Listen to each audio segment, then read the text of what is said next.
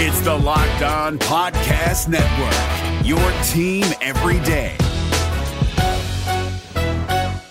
Kyle Crabbs here, host of Locked On NFL Scouting. Join Joe Marino and me every day as we provide position by position analysis of the upcoming NFL draft.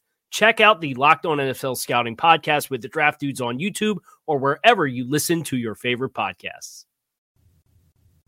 It is the Locked On Bengals podcast with your hosts Joe Goodberry and Jake Liscow. Find us on Twitter at Joe Goodberry and at Jake underscore NFL.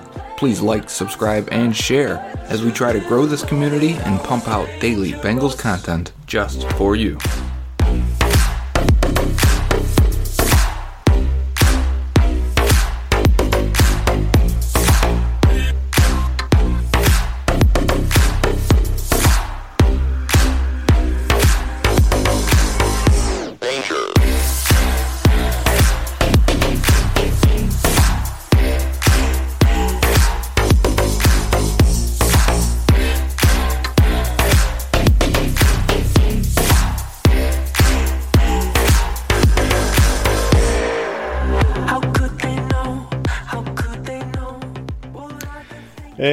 Bengals fans. Welcome into another day of the Locked On Bengals podcast.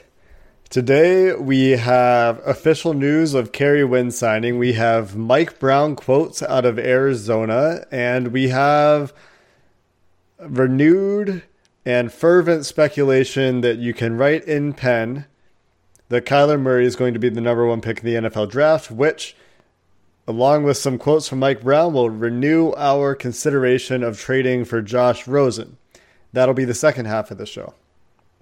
First, I want to get to a couple of replies we had to the 2014 redraft. A few of you told us some of the guys that you would have really liked out of that draft class, and one of you, Dean at DD Merritt, actually said going off of his board, off of his memory, for 2014, his number one would have been Teddy Bridgewater, which lines up with us. His number two would have been Jarvis Landry or Carlos Hyde. His number three would have been Trai Turner, which we talked about yesterday. Number four would have been Telvin Smith, which is what you had, I think, at four. His fifth round pick would have been Marion Grice, running back.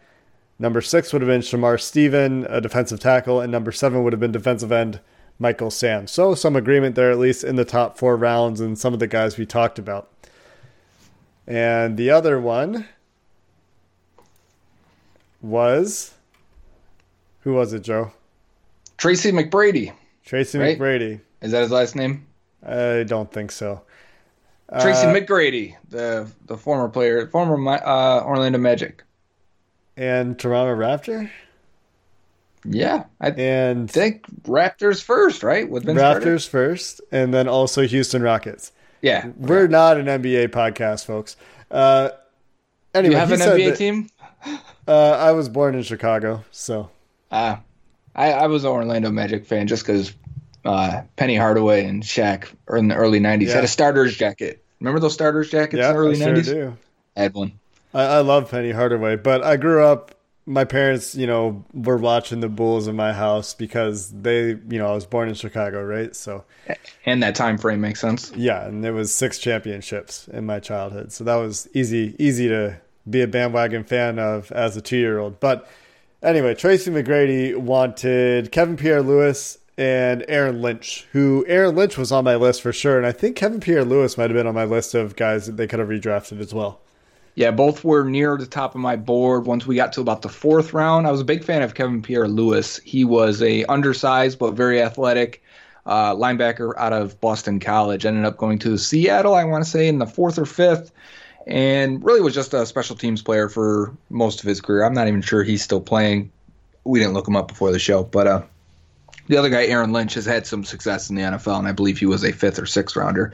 Uh, and again, he was near my board a few times, but I tried to take the best guy on the top and not just cherry pick it. And of course, we'll continue to do that. We'll take the same approach to 2015, 2016, and then I don't know if we're ready to do 2017, but certainly 2015 is one that we're excited to redo because of what a colossal strikeout that draft was for the Cincinnati Bengals. Yeah, In 2016, I mean, I I, don't, I would find it hard to think we don't take William Jackson, but we're not there yet. I just, I just, he was really high on my board. It'll probably be William Jackson in the first. Who knows about the rest? We'll get there another day. Kerry Wynn officially signed with the Cincinnati Bengals, announced as a one year deal. He is a guy that you probably hadn't heard of before they signed him. He was a backup role player type for the New York Giants. He was an undrafted free agent in the 2014 NFL draft.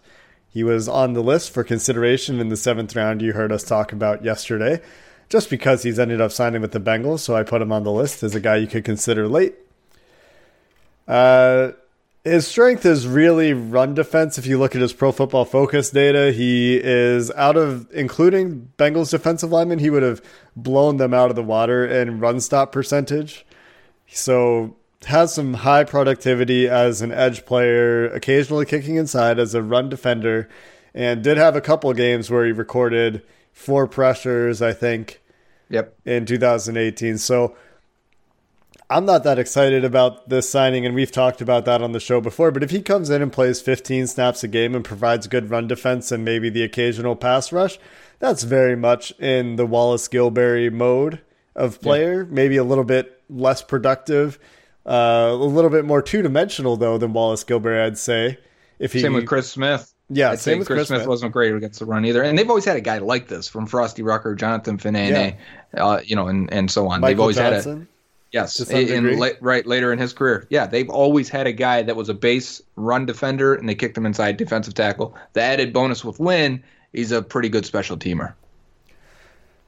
He is a back of the roster guy, though, really. So if they were to get a Ed Oliver in the first round, if that's the way they end up going, or if they find themselves with a falling Jerry Tillery, or if Jeffrey Simmons comes back and let's say he's a second round pick when he's healthy, these are all guys that are going to start to eat away at some of those third down snaps where yeah. Kerry Wynn might stay on the field for those, you know, those obvious rundowns potentially. If it's not Sam Hubbard, if it's not Jordan Willis, whoever else is on the roster at that point. And to take a guess, I'm thinking this contract is probably a one year, like 2.7, 2.8 million dollar deal.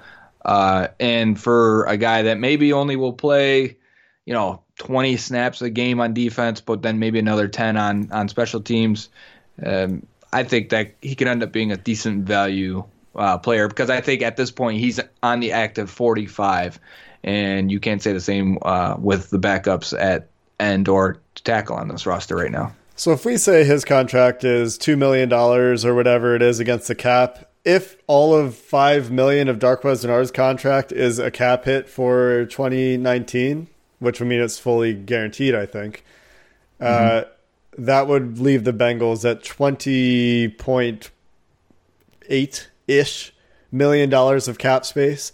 And yeah. that's the top 51 cap figure. We will at some point we'll we'll have a cap 101 day, I think. Uh, I was talking to my dad actually before the podcast, and he's like, "Yeah, you guys talk about dead money and all these different kinds of cap space and cash spending, and I don't know what you guys are talking about." So maybe maybe one day we'll we'll have the right person on the show to talk about a little cap 101 to try to give that basic breakdown. But regardless, point there is top 51 cap space, which is a cap number that matters, about 20.8 million if if those two deals come in around seven million dollars of a cap hit, which I think is probably shooting high. Yeah.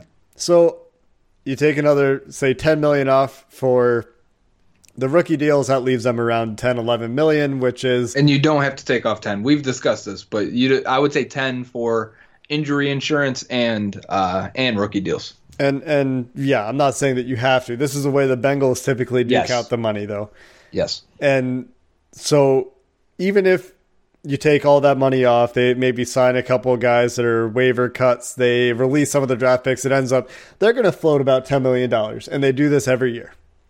And maybe some of that money will get used toward extensions. They this is a good transition actually to talk about what Mike Brown said today in Arizona. Sometimes yep. they will use that money for extensions and and they are obviously looking to extend Tyler Boyd. Today, Mike Brown said in Arizona that they would like to extend AJ Green. And this is the first we've heard, I think, from the Bengals going on the record about wanting to offer AJ Green a third contract.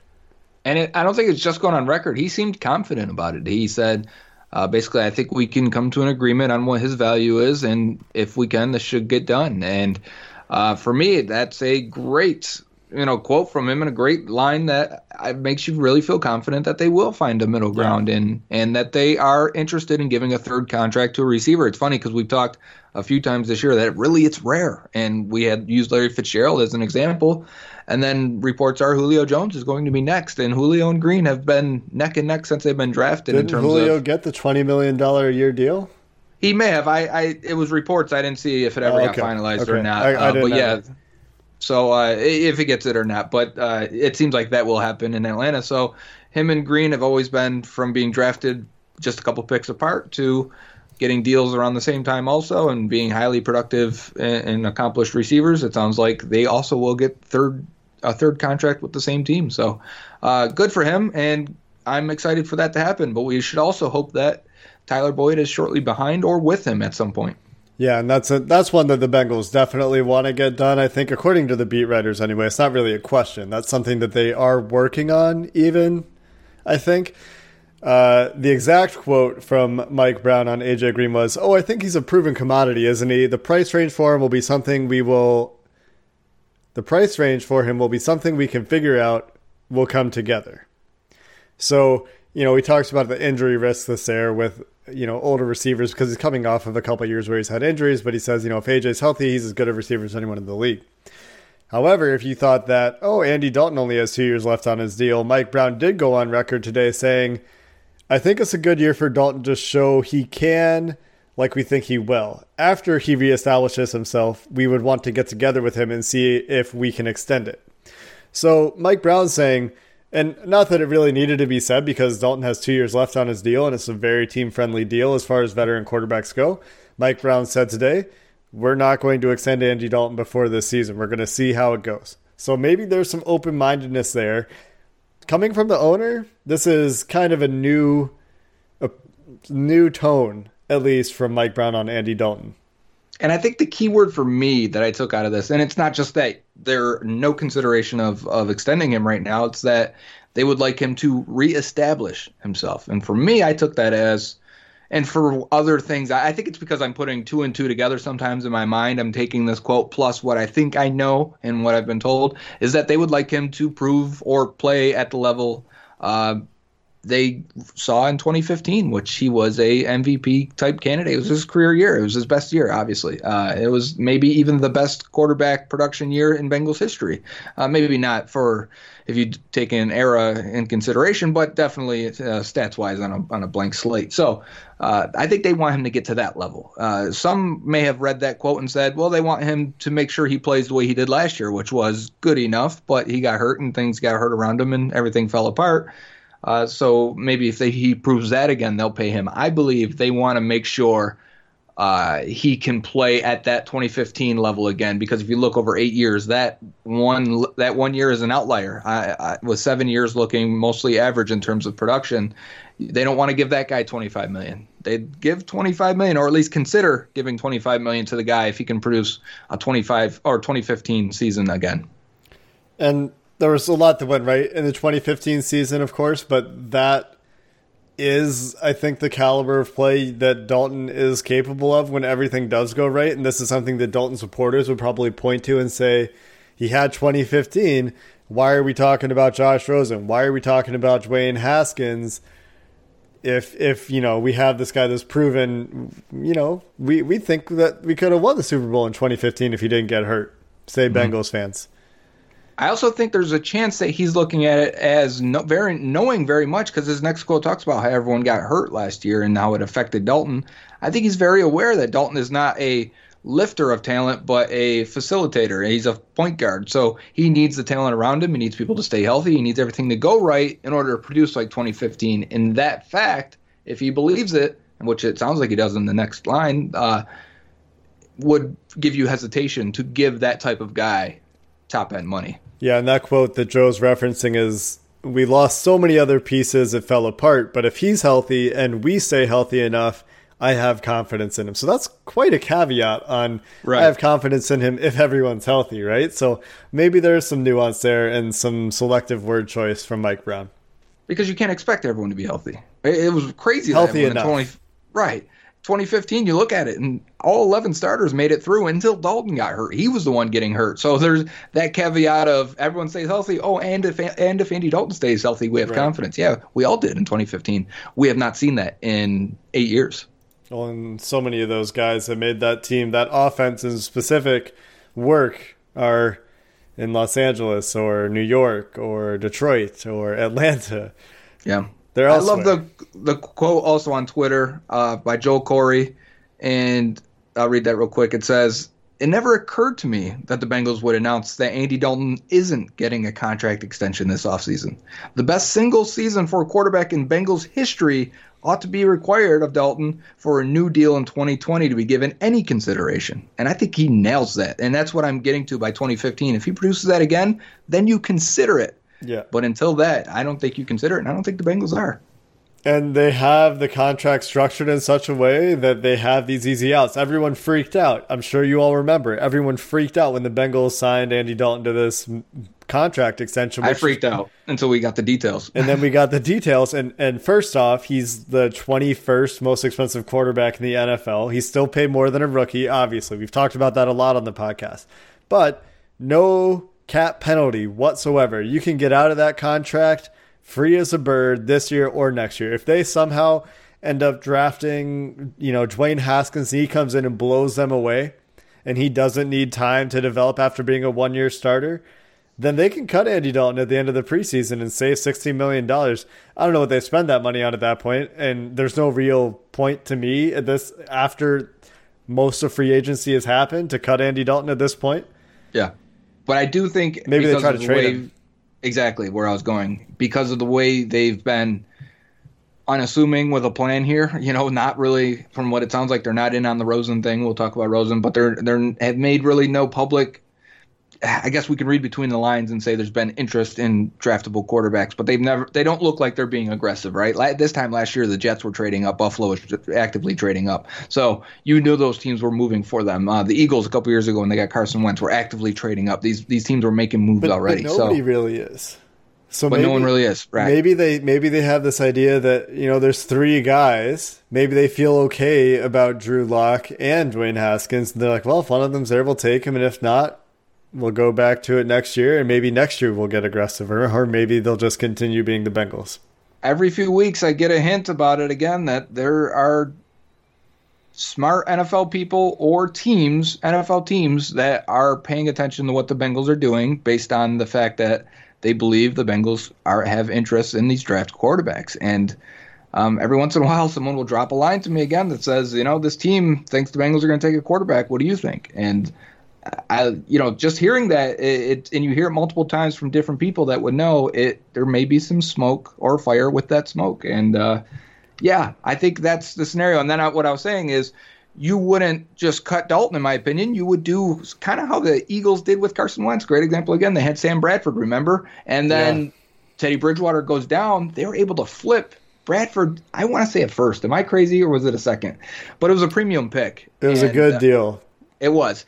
And you do that in camp because these injuries happen and these teams that think they have got a chance are desperate at that point. I would love to see a desperate team that needs a quarterback get Andy Dalton and let him have that chance for a for a premium pick. I mean, I think we'd all be down for that if the, if they did end up taking a quarterback at 11. Because if it's a team that's good and they just lose a quarterback, then Andy Dalton is a great fit. Perfect fit for any of those teams. What about what about the Patriots? Would the Patriots Right. consider Andy Dalton if Tom Brady went down early in the Right. season? Like It depends. I think the Patriots may be in the market for drafting a guy, but that doesn't mean you would get that that aside. a Super Bowl. Right. You wouldn't get a Super Bowl though if you drafted a guy in the first or second round and not this year. And they're an older team for the most Yeah. part. So would Bill Belichick look and see Andy Dalton on that Tom Brady spectrum, well off of Tom Brady, obviously. We're not saying that Dalton is Tom Brady, but the good pre-snap, uh, very, very good pre-snap processing and say, you know what? With me and with our, again, I'm going to use institutional knowledge of the NFL, we can win with Andy Dalton. And I don't, I don't know what you get. I, I feel like No, Bill Belichick's always going to win the trade, but I mean, maybe that's a place. Yeah, I'd love to see it. Because who else? Who else is going to have the talent really to say, you know what? Let's bring in Andy Dalton. I mean, may, maybe maybe the Rams. pick any of these teams that yeah sure pick any of these teams that don't have a great backup that were the final six teams or so i mean i'm not sure i'm i'm drawing a blank here but who's seattle's backup who is the backup for the chargers did they just sign someone yes uh, uh tyrod taylor so yeah. i'm just thinking of one of those teams that felt like they are building for this hump for this run yeah. and then they lose their guy they would be the teams in the most desperation willing to trade so there is a world in which Andy Dalton does have trade value. We didn't see that trade happen. A lot of people were speculating with Washington and the reunite with uh, Jay Gruden out there, but regardless, that that is Jay Gruden had some interesting comments. Also, I don't know if you saw him during the uh, owners meeting. Gruden yeah. talked about all the quarterbacks and had we someone the the uh, draft quarterbacks. Yeah, all the draft quarterbacks. Yeah. And we've we've kind of complained a little bit about Taylor being very bland in his responses, and, and other people have said the same. But Jay Gruden was saying uh, basically who he likes, uh, how he likes the talent and, and, the bits and pieces of Drew Lock. Uh, how he, he, I believe you mentioned Will Grier as a as an upside guy to be interested in, but he also the the, the one to me was uh, Dwayne Haskins, and and this was confirmed to me by somebody else right after because it made me ask this uh, that there he views him as the one guy of these top guys that needs to sit to start his rookie year and uh, develop. And I asked about this with, with, with a source, and they they agreed, and they agreed that other teams may view him that way. And if it's not the Jaguars at seven, it could be the Bengals at eleven, and if not, it's a fall. This is not what the source was saying, but he was saying there aren't many teams that are saying we want Haskins over Drew Lock or even Daniel Jones. Surprisingly, Giants it sounds like are really high in Daniel Jones, but. Uh, that's something to be aware of. That there is a chance Haskins is there, and he may he may be the guy that wants to sit. And if that's the case, that's a great that's a great opportunity. The Bengals have that ability to offer that. That, that that's exactly what the Bengals would probably want to do. I wouldn't be surprised if Mike Brown wants to go back to the old Carson Palmer blueprint. The last time he really had a quarterback he could hang his hat on that was a little bit of a talent elevator. Carson Palmer was really good. Yeah. Uh, Speaking of coaches talking about players, Vic Fangio said that neither Devin Bush nor Devin White are anywhere near Roquan Smith. I just I thought that that's interesting. interesting. It is because originally I said I thought Roquan Smith was better, uh, and then both tested. I mean, Roquan Smith did too, but both tested so well that I definitely can see a scenario where one goes before where Roquan Smith went last year, and that Which could be the eighth? Bucks at yeah, and the Bucks pick fourth or fifth, fifth, yeah. I think it is. Um, that could happen. Raiders if fourth. not, if not, it's funny because I've also heard the Bills, not the Bills for for Roquan, uh, for Roquan, for for Devin White. Uh, but the Bills and the Broncos picking right before the Bengals have very similar targets. It sounds from like their draft guys that I'm that I follow and I talk to. Uh, they keep naming the same guys. It's funny. Both of them ne- mentioned Christian Wilkins this week to me, and I'm like, damn. We've heard Geoff Hobson mention him. We thought it was kind of crazy, but here's two teams right above the Bengals. Uh, the, if you talk to Broncos fans or analysts, they're like, we hope Ed Oliver's there. If not, it's Devin White, and I'm like, that's what we're saying. Geez, so one of these guys may break our hearts right in front of us, and I think think uh, that would be very interesting if we will debate like we did last year. One pick ahead of you goes the guy that you really coveted this whole time. And I, speaking of Christian Wilkins, I don't know how upset I would be about Christian Wilkins if they miss out on Ed Oliver. If Ed Oliver goes nine and they end up drafting Christian Wilkins eleven, I don't think that's the worst thing. But we'll talk about that, I think, another day. Let's yeah. get through the rest of the Mike Brown stuff here. Uh, it sounded like he was a little bit conflicted on letting go of Vontaze Burfict, but he did say that he doesn't expect that he's going to have to defend whoever Vontaze Burfict's replacement is. He thinks that some of the stuff that he was accused of, that being Vontaze Burfict, was overblown, but he acknowledged that, you know, the Bengals had to deal with the repercussions of him being accused of all these things. So it sounds like, you know, part of him is is ready to be uh you know, ready rid. to move on. Yeah. Yeah. He's rid of he, all those headaches. Yeah, he talks about a clear path forward. And I don't know if that's talking about we need a, a linebacker at 11 in the draft, and that's what's clear, if it's just we don't have to deal with the muddy waters that came with Vontaze Burfict anymore. Yeah, and yeah, there was things uh, he was under the microscope, right? Especially over the last four years, but it, it intensified as everything uh, went on and social media grew. But even last year, if you remember the video of uh, it, what it appeared to be, he spit on Marshall Yanda in that pile, and even Marshall Yanda, or I'm sorry, Marshall, Marshal Yanda, Yanda spit on him. Spit on him, yes. And he's uh, there was there was reports that Burfict did something first, and then Yanda had to say, "I never spit on anybody. That's not my character, John Harbaugh." And then I believe Marvin Lewis was defending Vontaze Burfict also. So it's always always little scenarios where uh, it looks like Burfict got into a scuffle with somebody in camp, and now Marvin's got to defend that and say no more videos at camp. And uh, so it was always something with him minor that looked much worse because of his reputation that yeah. they had to defend and say and go on the record and and I think they are happy not to have that headache and plus it, it what made it easy because Mike Brown mentions how good Burfict was when he was focused and on and healthy uh, what made it easy is that he wasn't last year yeah I think that does help because he, yeah, you're right. He said, and I think everyone can agree, when Vontaze Burfict was in his peak, when he was playing well, when he was on the field, he was a bit of a transformative player for the Bengals defense. But that has been few and far between. Even when he was healthy for years, his first few games coming off his suspension is weeks five, six, seven. When he's getting the groove of it, he, he yeah. wasn't very good. And then his second half of the year, as long as he didn't have a neck stinger, he, he would also be good. Um, other quotes from Mike Brown today out of Arizona. He talks about what it's going to be like to have a young coaching staff. Uh, it sounds like he's a little tenuous about it, but this is me just reading the quote. I didn't hear the way he talked about it. He says it's going to be quite different. He said, I think that's what our fans wanted. They felt we needed that. I think maybe they're right in how they feel. So he does give the fans some lip service here again. Similar comment to we heard to what we heard when he introduced Zac Taylor as a coach back in February. Kind of interesting. Yeah. Uh, you know, all of this, what he's saying is, I think how most people felt though, the chance to get young and I thought the interesting part of this was the optimism of turning this around quicker based on just having a new atmosphere, right? Is how I felt he, he was saying. Uh, new energy, a new lift for the for the roster, and uh, potentially being better this year because of it, and turning this around much quicker than I think some have assumed. Because even we have debated or, or pondered the idea of a rebuild and what kind of rebuild is this, and some of that comes from you really don't know what you're going to get from Zac Taylor as the head coach. But there is a scenario, and I've said this that. Uh, a lot of this roster plays much better just because of the coaching change.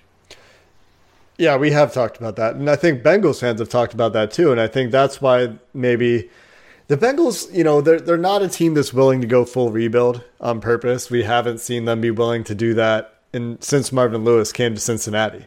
I think even right. you could argue before Marvin Lewis came to Cincinnati, they were never trying to be, you know, they never had a plan they were always trying to win as as quickly as they could, even in the dark ages. I think if they had a plan, maybe they would have gone about team building a little bit differently.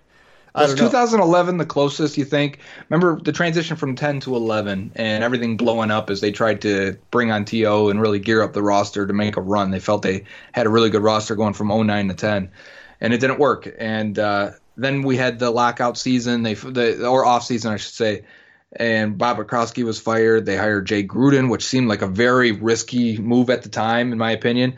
Uh, they let let the roster really turn over. They couldn't sign free agents, remember, until after the draft. Much after the draft, they couldn't even sign undrafted guys that year, uh, and they traded Chad Johnson. They ultimately traded Carson Palmer that that you know uh, fall. So that was probably the closest thing I ever think to a rebuild, and it happened so fast, and they turned it over in one year and got a new star quarterback and receiver to make the playoffs year one. I mean, we thought there was a lot of people predicting they go one in fifteen or or, or worse, eh, as worse as you can be, zero and sixteen, but.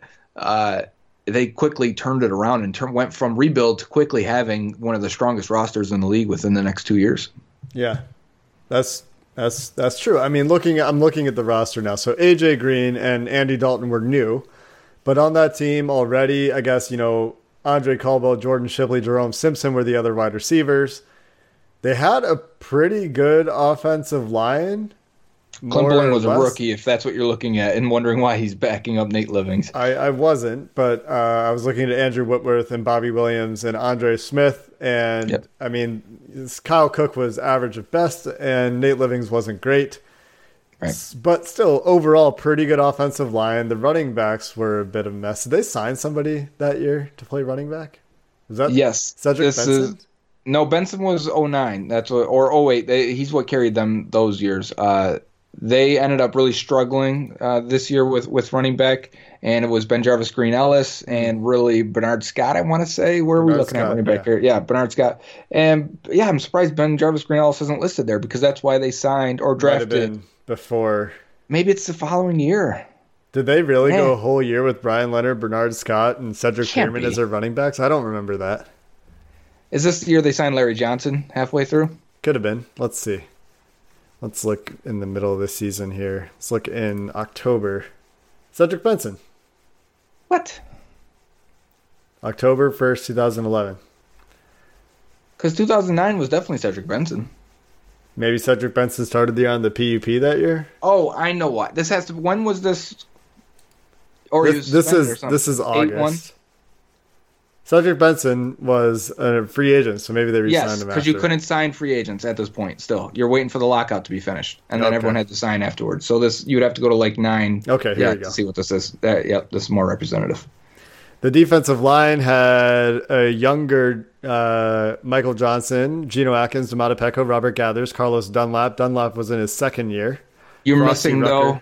Uh, before you go too far, Bobby Williams. This is I knew that was that was going to be his last year. He ended up getting Oh, hurt, yeah. and they really struggled at right guard. Otis Hudson, Right. Reggie Stevens, and Clint Boling, who was not a right guard and was not ready to play right guard in their power scheme, being the point man. Uh, that's why he looked bad his first year. That's right.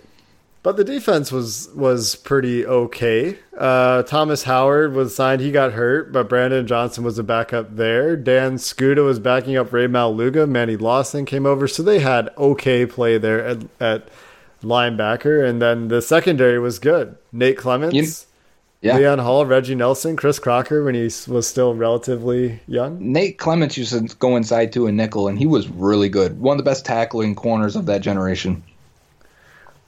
So yes, going in, we talked about this in the podcast. One other before. thing, though, Go- can you go back to that? Uh, I, I guess.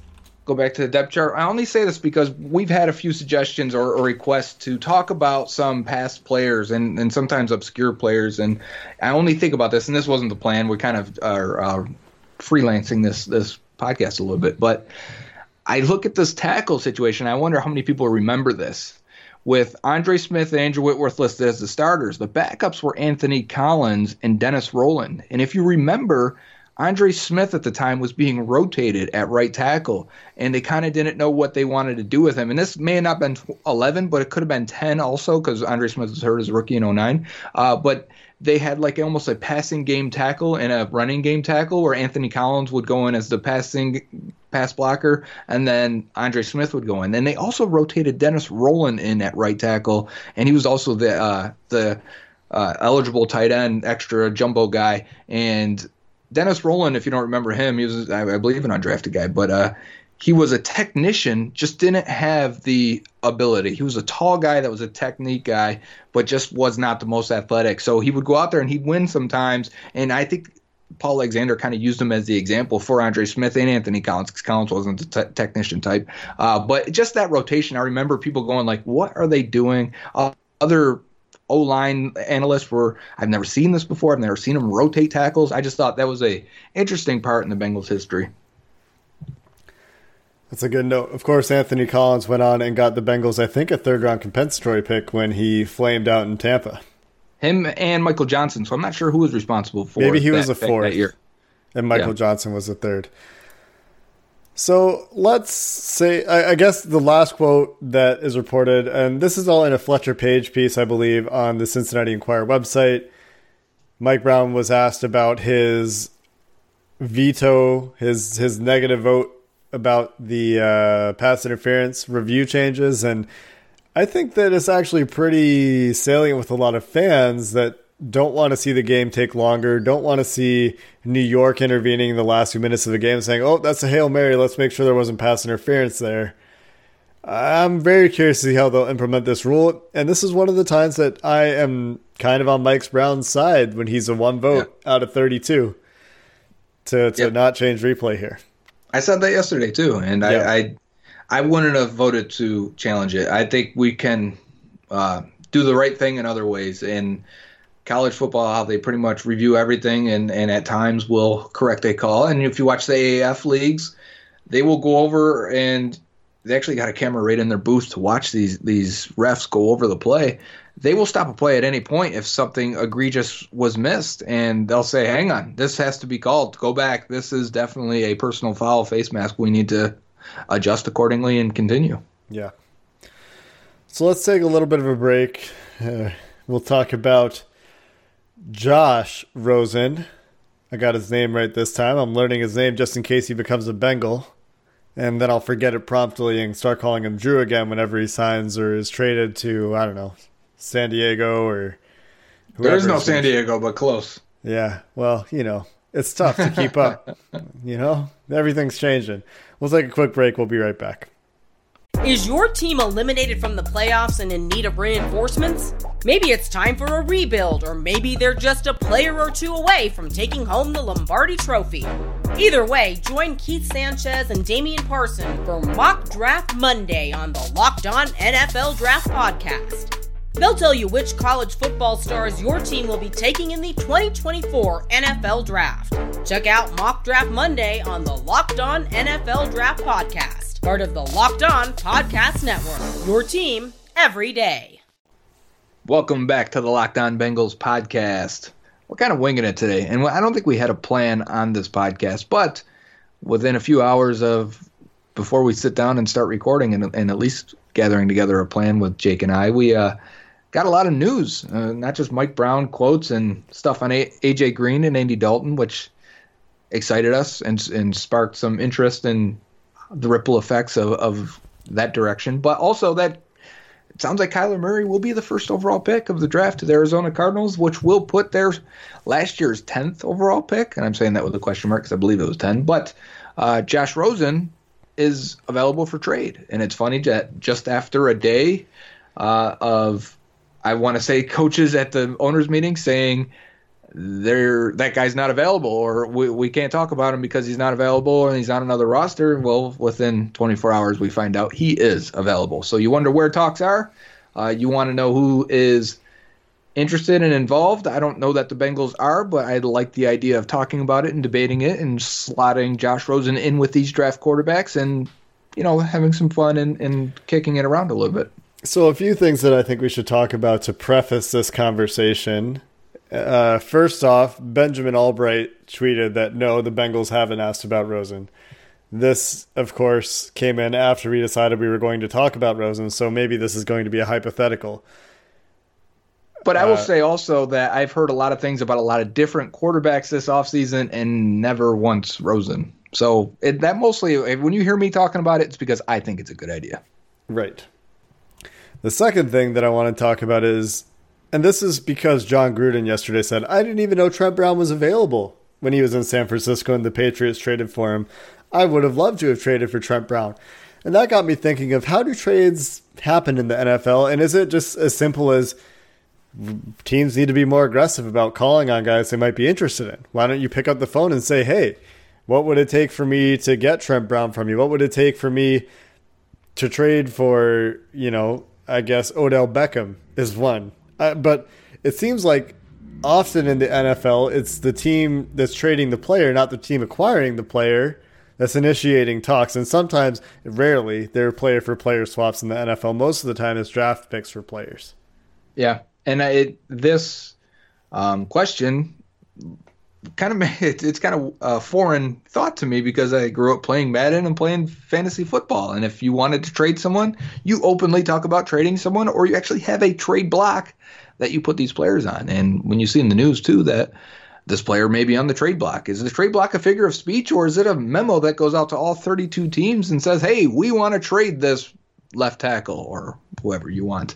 Uh, and it kind of makes me wonder if it's more of what you hear from GMs and, and personnel people of, you know, I got a, I think Cleveland might be interested. Well, I got a good connection with that GM over there. I'm going to give him a call and see. And now draft trades, I think, are even more up, transparent in terms of, well, we want to go up two picks. That guy has the is two picks ahead of us, and that's the team we're going to call him to move up. So uh, I think that's a little easier. But when it comes to trading for a player, man, if, teams are stunned that another team makes a trade on a guy that they have, may have been interested in, well, that's kind of eye opening and scary that your team may never have been involved or ever had the chance to offer anything uh, better. And for me, when I, I, think of that, I think of uh, if it is a personal relationship or teams that you think would be interested, like the Patriots seem to always be. I think of Bryan Broaddus on Twitter. He's a good follow. He, he does draft evaluation. He used to work for the Cowboys, I believe, as a scout. He may be still involved with them some sort uh, because I know he still does draft work for them.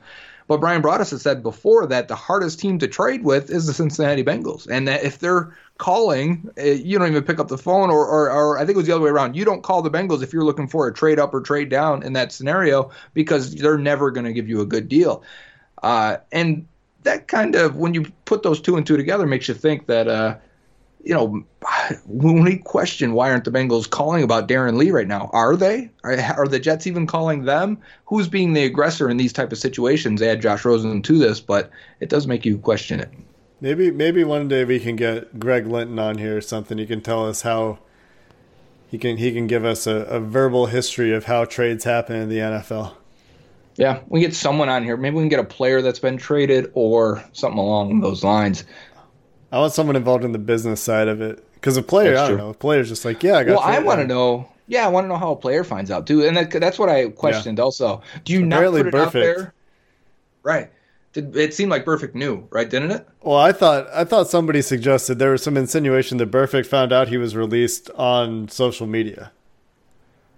Yeah, the way he was acting, the way uh, teams called. That's what I, I, was still thinking he was traded because I was be, getting tipped off uh, about ten days before he was released that the Raiders were calling and reaching out um, and trying to work out a trade. And then that, I think that was also reported afterwards he was released. Yeah. So uh, yes, I think Burfict had an inclination around that time. If you if some people were keen on that, he was deleting some things off his Instagram and and, take, and taking out mentions on a social media of, of Bengals and and anything that may be. Um, I don't remember what it was, but somebody made some insinuation. I, I don't remember if it was an agent or another player. Somebody made an insinuation that Burfict, maybe maybe it wasn't Burfict, but found out. Anyways, yeah, I was gonna say that do you not want to if you're a team that wants to actually tra- trade John Ross, right? You don't want it to get leaked. You may send out mem- a memo to all 30 teams that hey, we're interested in trading this guy. But yet, if you don't get a trade, you don't want to really let that player know that you're putting him on the block. You really don't want to kill someone's confidence or really make a, a turn a situation into something other than ideal. So, I wonder if teams don't actually put it all out there to every team and really only talk to the teams they trust. It could be, and if that's the case, then who has a good relationship with Mike Brown and the Cincinnati Bengals? And you the Buffalo Bills. The Buffalo Bills, exactly. Is that where you're going? that's exactly who I was going to say. Uh, the Buffalo Bills are really the only team that has a recent history of dealing with the Bengals, and and there have been a lot of free agent back and forth. And maybe this is just because Andy Dalton threw a touchdown pass to Tyler Boyd in 2017, but. And they sent wings over, so everyone was happy. Everyone was happy, and because of that, there is a potential trade partner for the Bengals. But the Bengals have made some draft day trades that have worked out to be mostly fair, I would say. Um, everyone remembers when Mike Brown turned down an entire draft worth of picks when uh, Mike Ditka wanted to draft Ricky Williams. And I think when Bryan Broaddus was tweeting this, it was basically talking about the old Bengals or, you know, even early into early 2000s. But they have they've been a little more fluid on their draft board uh, in in moving, and they they traded back last year, right? Well, yeah, they did trade swap. back and traded up. Wasn't it? Wasn't it the pick swap with Cordy Glenn? Did they trade back another time? Three times then. They traded back with Cordy Glenn. They traded back for Jessie Bates, and then they traded up for Malik Jefferson. Right. So maybe new Bengals are willing to make trades in the NFL draft. That being said, Joe, you tweeted that you would give up 42 for Josh Rosen? Rosen, you would maybe do a pick swap kind of deal. Maybe you give up uh, 11 if you get 33 in Rosen. Yeah. What have you heard? Have we seen anything about the offers that are out there, or is that all speculative? Speculation and rumors and stuff say the Chargers are the front runner to land Josh Rosen, which is interesting because you have a aging Rivers, you have also signed Tyrod Taylor, as we've said. Uh, Chargers, it would be interesting. And I, I wouldn't be. And I think another report said they've gotten a second round offer and they're waiting to see if they can get a first from anyone. So at the very least, it sounds like they're getting a second. So if you're listening to this and you're a Bengals fan that keeps saying, oh, just give them a third, well, I, that's not happening. And in fact, you may have to beat out three, four, or five teams for the services of Josh Rosen. And in doing so, that means 42 would probably beat a lot of teams. And then I thought of the scenario of a pick swap of, well, would you go back from 11 to 33 and get Josh Rosen in that based on the trade value chart? That's like giving a first round pick, but you don't miss out on a premium selection. I think that one gives me more pause because I still think there's a chance a blue chip prospect is there at 11, and I'd hate to see like, man, imagine if the chart, I mean the uh, Cardinals get Kyler at one and then Ed Oliver at 11. I think that would be a, a tremendous punch to the gut, even if you end up with a franchise quarterback in Josh Rosen. Well, but that's what the I mean, yeah, there's an opportunity cost that is giving up a pick to another team, and that makes it feel worse. If you're just saying we're going to trade 11 for Rosen and, and you get nothing, then yeah, why would the Cardinals do it for one? But then it's just you're drafting Rosen at 11. Yeah. So it's only a gut punch because somebody else picks in the spot that we've been thinking about for the last two months. Yeah, you're right. That's a good point because I I thought of that when we traded back in the Cordy Glenn deal, and I looked at everyone who would have been still there at 12 and who I believe it, and I, I think we said this uh, recently, but uh, Dane Brugler of the Athletic said the Bengals would have taken Leighton Vander Esch, or were at least eyeing Vander Esch. The Cowboys believe the the Bengals in their mock drafts uh, were in on uh, Leighton Vander Esch, and so that's if that was the pick, that would have been really cool. That would have been a great pick, but at the same time, then they wouldn't have Cordy Glenn, and you can debate the merits of Cordy Glenn. But then you draft Jonah Williams this year, and, and are you better off in that scenario? Leighton Vander Esch or Devin White, Devin Bush? I don't know. you don't know. That's what you're just gonna say. I, I mean, we don't opinion. we don't know what these guys are going to be in the NFL yet. Last oh, year, pre-draft, it would have it would have gone Roquan Smith. It probably would have gone Devin White second. It might have gone uh, Edmunds third. Nobody had Vander Esch up with Edmunds and Roquan. I did. Okay, above above above Edmunds. Yeah, I said he was in the same exact tier as Edmunds. Okay, same tier. Right. So you flip a coin, I guess. But you know, I I'm just saying that the Bengals may have done that. It may have shocked a lot of people, I guess, but uh, it would have hopefully worked out. We don't know what's going to happen with the guys in this year's draft yet. It's probably going to be like some fifth rounder that we haven't talked about yet. It won't be Blake Cashman or Ben Burr-Kirven or Joe Giles Harris or whoever you want to name. It's going to be somebody we haven't talked about great. There's gonna be a few guys that they're gonna draft every year. There are uh, like Davontae Harris last year. I had no idea, and I had to go back and watch. But there's always a few guys that I really love digging into afterwards, and you look at them through a different lens because you know they're wearing Bengal stripes. But uh, at the same time, it reignites your fire when you know they're on the on the roster. Yeah. So jo- so Josh Rosen, it sounds like it's gonna at least take what second First? It's going to at least take a high second, in my opinion, or they want that they want a first, but they aren't in the driver's seat. If they've, it's known now that they're taking Kyler, and if that's the case, well, they aren't the team with the leverage right now, unless a lot of teams get involved. What a life it must be to have Benjamin Albright sources, because that guy, when he says something, he doesn't miss. He's good.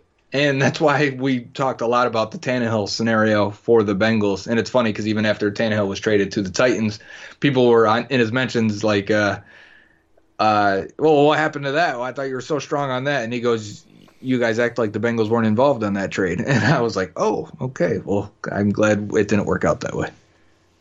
Well, who knows what would have happened from there, Joe? Sure. Maybe, maybe they extend Chaos. Tannehill for three years and, and then we're crying in our Cheerios, but maybe not. All right, so last segment of the show here before we sign off for the day. And tomorrow, we're already to mailbag weekend, so I'll give you a reminder on Twitter. I'll give you a reminder at the end of the show to get your questions in. Before we get there, Rotoworld's Evan Silva and Josh Norris collaborated on an NFL draft needs and draft options article for the Cincinnati Bengals. And according to Evan Silva, the needs for the team or quarterback, citing a 120 start sample for Andy Dalton, which I think is a sassy way to say, you know, we know what Dalton is. He's a roller coaster and he needs to be surrounded by a boatload of talent. This isn't to say he can't succeed, but he's only really had one great season. The second one is offensive line, which he cites that the Bengals finished 26th in tackle for loss rate allowed, 25.6% of the time, and 22nd in adjusted line yards, and 19th in adjusted sack rates. Uh, obviously, Still- there you gotta issues. quote this next line though because I love the, the the quote here. It's trotting out swinging gate starters. right tackle Bobby Hart, right guard Redmond, Redmond, center Price, and left tackle Glenn. Only Boling held his own.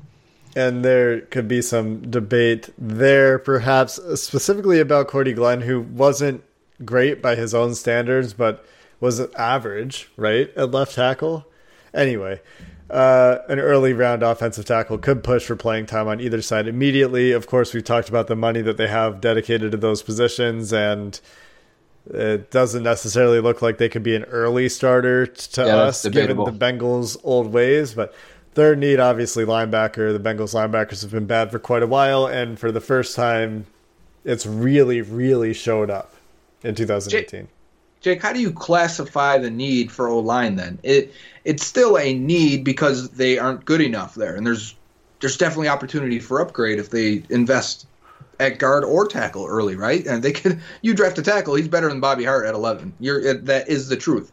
Uh, they draft a guard in the second round, he's better than John Miller, and and, and so there is definitely opportunity, but will they play the guy number one and number two? Would it they play better as a rookie than the guys you are currently scheduled to start? That's also debatable. They'd have to be good um, draft picks right off the off the bat, which isn't out of the realm of possibility. So is it considering it a need? Is it a need because it's the, the a bad position, a bad unit with opportunity to upgrade? But really, all five starters, you could argue, are set, and even a draft pick is not going to come in and make a dent unless they're spectacular and or someone gets hurt. I think it's a fair argument to say that the Bengals offensive line is set for 2019, and this is not to harp on the Bobby Hart signing, but because they gave Bobby Hart a boatload of money and a six million dollar raise this year. Uh, if if he was back on a one year, two million dollar deal, then yeah, sure, right tackle is certainly in play.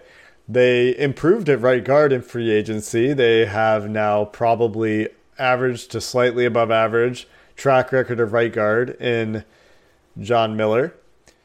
Left guard, we know what it is. Center, we're expecting a second year step from Billy Price. And left tackle, we're putting our hopes on Cordy Glenn's health. Yep. But, I mean, knowing all those things, you know how Bobby Hart could implode at any time. And you know that Cordy Glenn has a history of injury that, that he contends with. So maybe a first round offensive tackle.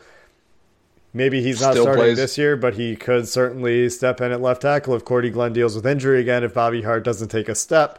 And Yeah. if not, then he's probably starting next year because I don't know. Maybe maybe maybe they won't learn about Bobby Hart, or maybe Bobby Yeah. Hart will go out and post a PFF grade above sixty nine, and we'll be shocked.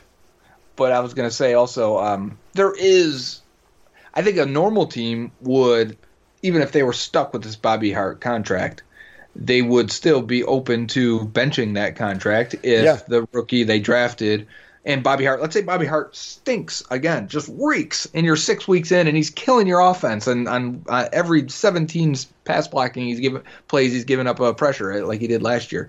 That happens, you say we got to go to the rookie. Yeah, got to go to the Yeah. bullpen. Give me the righty, and you put him in. But also, Cordy Glenn, you should probably expect him to miss four games based on the average of what he typically does. So if you put those together, there is a scenario where a rookie plays still 500 snaps, and that's basically what they got out of Billy Price last year. Yeah, and then you're talking about the Bengals being a normal team that plays the best player. And and, and if, if the Bengals didn't think Bobby Hart could go out there and start all 16 games, they wouldn't have given them they would not have given him the money that they did. In And fact, that- I think they paid him because of it. He played the most snaps on the in the offense last year. I think they part of the reason was they looked at him as this guy's durable. We've talked about this. We're, we're repeating ourselves. Yeah, We're not going to. talk about Bobby Hart for the rest of this podcast if we That's can it. help it. So let's move into the draft picks that Josh Norris has proposed for the Bengals in 2019. In round one, Devin Bush. Slow back, slow linebackers equal a slow defense, and the Bengals linebackers are slow, and Devin Bush is fast. And I think 30% of people in a poll I saw today on Twitter say that Yeah. they think Devin Bush is LB one. So there is a sizable. I think it ended up being like 26, but still pretty good. Okay, last I looked, it was at 30. It might have continued to go down. There is a sizable minority of people that think Devin Bush is a better linebacker, plays with more control, is more disciplined than Devin White. So that that is a possibility that exists in the world. In the second round, Josh Norris has the Bengals going quarterback with Daniel Jones, who they met with at the combine. Joe, any thoughts here besides that we we think that a quarterback is in play? Daniel Jones might yeah, not be there in the second. Exactly. That's what I was going to say. Is Jones probably goes top fifteen in my opinion, and uh, fifteen. And yeah. Oh, so yeah. four and, quarterbacks. Yeah, it could happen. I think okay. Jones could go ahead of Haskins based on things wow. I heard today. Wow. And, okay. And if that happens, it will get really interesting and fun. I think for Bengals fans because uh, I want him to go before 11 because having that meeting with him at the combine scared me a little bit. But uh, yeah, that I I think fit wise, Daniel Jones makes a lot of sense if we're running a Rams type offense with a lot of uh, RPO type throws and um, stretch zone running and and just a, a, lot of easy manufacturer throws in that offense, and I think you get a lot of that with the Rams type offense too. So I, I think Jones makes a lot of sense. Here's the thing with picking a quarterback second this year with Andy Dalton still on the roster is you're not using that $16 million for anything else this year. Right. So if they had gone out and spent that money and were floating closer to the salary cap than usual, I would say, yeah, they're going to go draft a quarterback because they know that they're going to get Andy Dalton's money back or they think that they can get Andy Dalton's money back. Maybe they're not winning this year with a rookie. No, but that's not the point. What are you saying? Well, what what? I just think that if you're going to move on from Andy Dalton, you got to use that money right away. Well, I think if you're going to move on from Andy Dalton and draft a rookie, the largest argument, I even use this with Josh Rosen, the or largest detractor is, well, will it even matter if they save 10 to 15 million? Will it even matter because will they even spend it? and I think it's a fair question. Well, and I'm and I'm proposing that maybe maybe the Bengals don't, but they should. Oh, for sure. So, yes, they could draft a quarterback and sit him behind Andy Dalton for a year, and then they spend that seventeen million dollars next year, and and maybe they maybe they improve the roster somewhere next year. They just, I, I think that I want them, I want them to use the money. And if it's Daniel Jones, and you, I, I, mean, maybe Daniel Jones is Andy Dalton 2.0, right? And he's just the same guy. But if that's the case, then you need to maximize the cap, and that's exactly. key with him. Exactly. Right. That's that's what I'm saying. Like, yeah, it, it's it's a lateral move, and then you need to spend the money to build up the team again, so you have another 2015 and 2021 or whatever right. it is. Right. I know I'm with you completely. Yes. That's if you aren't getting a difference making quarterback, you better be be prepared as an organization to maximize the cap and roster for a short window run. And the other thing is like maybe they can trade Andy Dalton right away and we talked about this earlier and if they can trade Andy Dalton right away, maybe that means that they go out with Daniel Jones so they don't have a great year and then they're drafting high again and they also have that extra draft picks to really build that team up for year 2 and then year 2 they take the step. Sure. Third, uh, Josh Norris has the Bengals taking Chuma Edoga, tackle from USC, who's gained some steam, I think, aided maybe by Pro Football Focus naming him as a sleeper. He was the guy you might remember from the podcast I mentioned, an NFL.com article mentioned as a player to watch for Bengals fans at the combine. I think Chuma Edoga in the third round is pretty good value. He has yeah. the length, he has um, the athleticism. Excellent mirroring. Uh, Sam Monson on the PFF video when he was talking about Chuma Edoga as a sleeper. He talked about twice at the Senior Bowl. He mirrored an edge rusher real, literally from left tackle all the way around the arc to right tackle twice. Yep. And he said yep. that he's only seen that once, maybe once from one other guy once a year. He uh, he was very impressive at the Senior Bowl, I thought, in terms of athleticism, long arms, really long arms, and low wide hands. And I think he can use a little upper body strength, especially midsection chest core strength. But even in run game, him and um, oh the Texas defensive lineman, DN D tackle type, you know what I'm talking about. Um, Charles Omenihu. Yeah. They yeah. went at it, man. These are two guys with length, and in the run blocking drills, 11 on 11, that was fun to watch those two guys, and they consistently ended up in a in a stalemate. Uh, just two big guys locking horns, and, and when I mean big, it's really because they're they're so long. And uh, I like the Doga. I like the Doga a lot, and I think he wouldn't be surprised to me if he went in the second round. To be honest, so yeah. I, getting him in at 72 in the third round, I think is a, is a definite uh, option. I honestly, I've grown on the idea of day two tackle because I really like a handful of guys. Chuma Edoga, Max Scharping, the guy from Washington Titus State, Howard. Titus Howard, or not Washington State. He's not from Washington State, but Which, a lot of people like Kaleb McGary too. I saw him in the first round. who? What? What school is Titus Howard? Arkansas State. Alabama State. ah, darn it! Almost got there. Anyway, Your Washington was Andre Dillard. You're thinking. Uh, no, I was thinking Washington State. Yeah, that's not Washington State. M- McGary. No, McGary, McGary is Washington. I thought I thought I thought it was the other way. No. Nope. Okay. Red, my hel- bad. red you're right. silver you're right. You're red right. helmet for Dillard. Yep. Fourth round, Kingsley Keke, Texas A&M defensive lineman, who uh, is Another a guy. Senior that- Bowl guys. Yep, another guy who Josh Norris says can would be, I think, in the in the Kerry Wynn role. Yeah, that's exactly what he is. He could play some end. I think he's an under tackle, D tackle. He's a nickel interior rusher, in my opinion. Uh, he gave some people some issues at practices. He stood out a bunch for his leverage and, and off the ball quickness. I think uh, this is definitely one that makes sense to me in terms of fit and need. Uh, and I don't love Keke Kingsley. Like if this was Khalen Saunders, you guys know I, I would love that. But I could definitely get behind a Keke Kingsley pick on day three. I, I Kingsley Keke. I keep saying his name backwards, and I can't help it. It just doesn't look right. well, you'll get there if he becomes a Bengal, just like I'll figure out Drew Rosen's name is Josh. Whatever. Uh, and and I watched a little bit of Khalen Saunders the other day, and think that he will need some time in the NFL. Do you agree? Before he can really make an impact, or do you think he Defensive tackles normally do need it need some time. The speed, Maybe and- more so than than a typical. I mean, he's we're talking about him in the third or fourth round, so maybe that's why. Yeah, and right. If we're talking first rounder, we should probably expect a little production. But there's a reason he's not going higher, and because he's coming from a small school, and because of it, Yeah. there's a lot of te- technique stuff and uh, you know some speed of the game that you're going to have to adjust to. Yeah, and just he, he he got knocked pretty far back off the line of scrimmage, just a surprising amount for the level of competition. I did watch the North Dakota State game, which was apparently his worst, one of his worst games. So Yeah. maybe I need to go go back and check a little bit more. But I was surprised at how easily he was moved for that level of competition for the hype he's getting. Joe, why don't you talk us through the next few picks? I don't know these names as well. Once we get into this part of the draft, the next one is Javon Patterson, uh, an inside lo- an inside offensive lineman from Ole Miss. Yeah, he's a guard center prospect, and a lot of people like him as an upside day three pick. Uh, for the Bengals, uh, uh, Josh Norris ends up giving them three offensive linemen in total. So I, well, eleven picks. Yeah, I, I could see that happening. Um, I think the interior of their offensive offensive line is pretty set, and I think they actually have some really good backups. So it'd be interesting if you take a guy in the fifth round. Where does he slot, even with uh, Rod Taylor from last year, in terms of uh, Sure.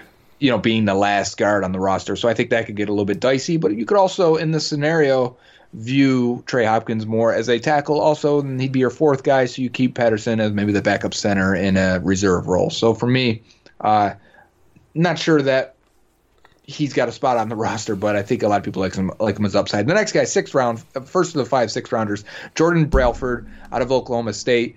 Uh, good size, length, highly athletic. He was very productive this past year. He's definitely like a day three target for me, and there's only a few for edge rushers that I'm like, I want to take a chance on that guy because he's got the measurements, he's got the production. Sometimes the tape, you just don't see him for a lot of it, and that tends to happen with pass rushers in, in college because uh, there's so many plays I feel like they're not even involved in. But Especially in that conference, Oklahoma Yeah, State. That's a lot so of, wide open. Yeah, in your they're, they're rushing, rushing, Yeah, they're rushing three guys, and yeah, sometimes But a yeah. fourth. Yep, they just disappear. It's just there's so many times where you're just watching and you go, okay, nothing happened that entire game on that tape. So uh, Brailford is definitely six. We're talking sixth round. I'd love that pick. Terry Godwin, uh, Georgia wide receiver is the next. For me, it, slot guy, but I think he's got some special teams uh, uh, ability also. Josh Norris mentions his downfield receiving skills. I like a bunch of other receivers better, but we're talking sixth round. The Bengals need to probably in my opinion, spend an earlier pick. Like if that was fifth round instead of Javon Patterson, because I'm not sure where his, his fit on the roster would be in 2019. If they spent a receiver there, would be my only um, gripe with this pick. But I, I don't have a problem. Next, he also mentions that there are five six round picks, and he expects the Bengals will trade one or two because I think we all should, right? uh, yeah, that. Five six There's no round. what do you do with this. five six round picks? nothing. Two of them may make your roster on a good draft, and the rest are practice squad getting cut or getting picked up by other teams. So Right. uh, it's not worth it. And he he finishes the last uh, three picks here with Otaro Alaka, Texas A&M linebacker, Darius West, safety out of Kentucky, Sua Opeta, Weber State offensive lineman, highly athletic, and then Kendall Blanton out of Missouri, which is someone actually I, I am uh, interested in, and surprised he had him there in the seventh round. And that's the only tight end that he has the Bengals taking. So Yeah. I think maybe the fifth round pick is a tight end instead of an Sure. interior offensive lineman, unless somebody's falling there. Uh, You know, the, the first four picks, I think we can agree, all fit kind of with needs either this year, next year. And or- if the Bengals were going to take a quarterback, it'd be someone that presented extreme value in their opinion, like Daniel Jones at 42, right? or Dwayne Haskins at 11, perhaps. Sure, right. Depending very on where fair. they I'm have just, him, right? I'm just saying, if they didn't like take a franchise guy at 11, somehow you're there 42. You're like, man, Daniel Jones is still here. We kind of like him. We'll take him. Yeah. So, we've been talking about random topics for about an hour and five minutes. Should we wrap it up?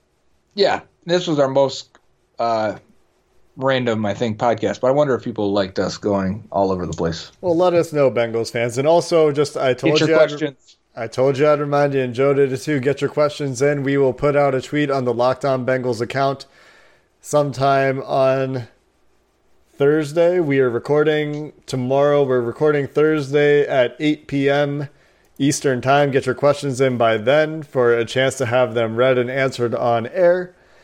We hope you join us tomorrow for that. Until then, have a good one, Bengals fans. Hey, Prime members, you can listen to this Locked On podcast ad free on Amazon Music.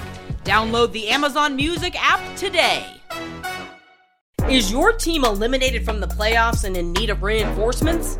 Maybe it's time for a rebuild, or maybe they're just a player or two away from taking home the Lombardi Trophy.